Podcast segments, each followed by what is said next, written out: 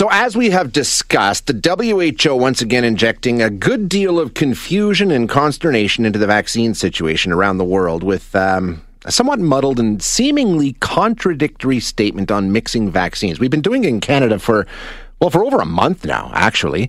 And um, we've been doing that following the recommendation from our national health agencies who said this is a good way to do it. So, to hear a WHO scientist publicly expressing concern, eh, once again, not good messaging, confusing. And in the meantime, doctors and scientists have now been trying to explain and reassure. So let's get the details from somebody who knows. We're going to chat now with Dr. Alberto Martin, who is a professor of immunology at the University of Toronto. Doctor, thank you for your time today. I appreciate it.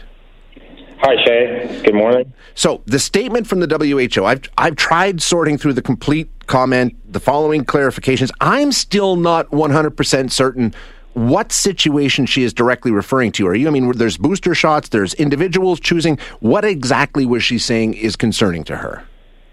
I think what she's concerned about, and there's some merit to it, is that you know what, mixing vaccines, uh, whether it's the AstraZeneca and the mRNA vaccines, whether we we're talking about the Pfizer or the Moderna vaccines, there was not a lot of data that's that had an, you know suggested that this was safe, right? Uh, you know whether there might be some short-term or long-term effects on mixing these vaccines.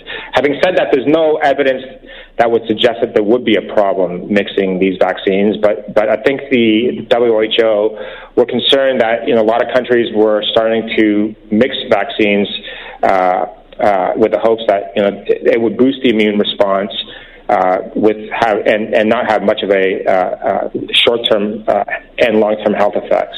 Now, some publications have come out since then that have suggested that you actually get a very good antibody response against uh, uh, this virus, SARS-CoV-2, when you do mix vaccines.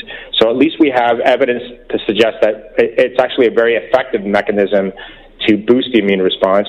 And some of these studies have also shown that, at least in the short term, there doesn't seem to have be any significant uh, uh, side effects that should cause uh, any concern. And she also went on to mention in a, in a tweet later to clarify a little bit that what she's referring to is individuals going out and choosing which vaccine they're going to take. She says we should still be following the advice of public health agencies, but she somehow differentiated between that and individuals choosing. In Canada, you don't really get a choice in so much as this is following the advice of the public health agency, right? Yeah, that's correct. Yeah. So when we take a look at this, you know, and also when you talk about the data, the most data around this is Astra for your first dose and then an mRNA for your second dose, which we actually do have data on from not only our country, but several places in Europe. That is correct, yes. And what we're learning from those studies is that the immune response. Have you? Have you? What's the latest in terms of what kind of response? Because we've been told it's actually better. Yeah, in fact, some of the studies are suggesting you know, that that mixing vaccines has has produced an increase or boosted the antibody response against the virus. So it's, it's actually shown to be quite effective uh, in that respect. I mean, I'm, I'm actually a recipient of an AstraZeneca and a Pfizer mm-hmm. uh, vaccines, uh, and and I think there's a lot of individuals, at least in my province of Ontario, that have, have received that. And so far, the laboratory test suggests that you actually produce very good antibodies uh, by mixing uh, vaccines. What we still don't know, you know, and, and I think this is what the WHO was getting at, is that there might be long-term health consequences by doing this. But as I mentioned earlier, is uh, there's no real reason or a priori reason to believe that you know there will be a, a long-term health effects caused by mixing these two uh, these two vaccines. And uh, as far as Health Canada and um, NACI and everything, they're sticking with their original recommendation, right? They have not changed in light of this statement from the WHO. They're still saying this is the practice that we're going to be using. Yeah, I think that's the case. Yeah. Excellent. Okay, thanks very much, Doctor. I appreciate your time.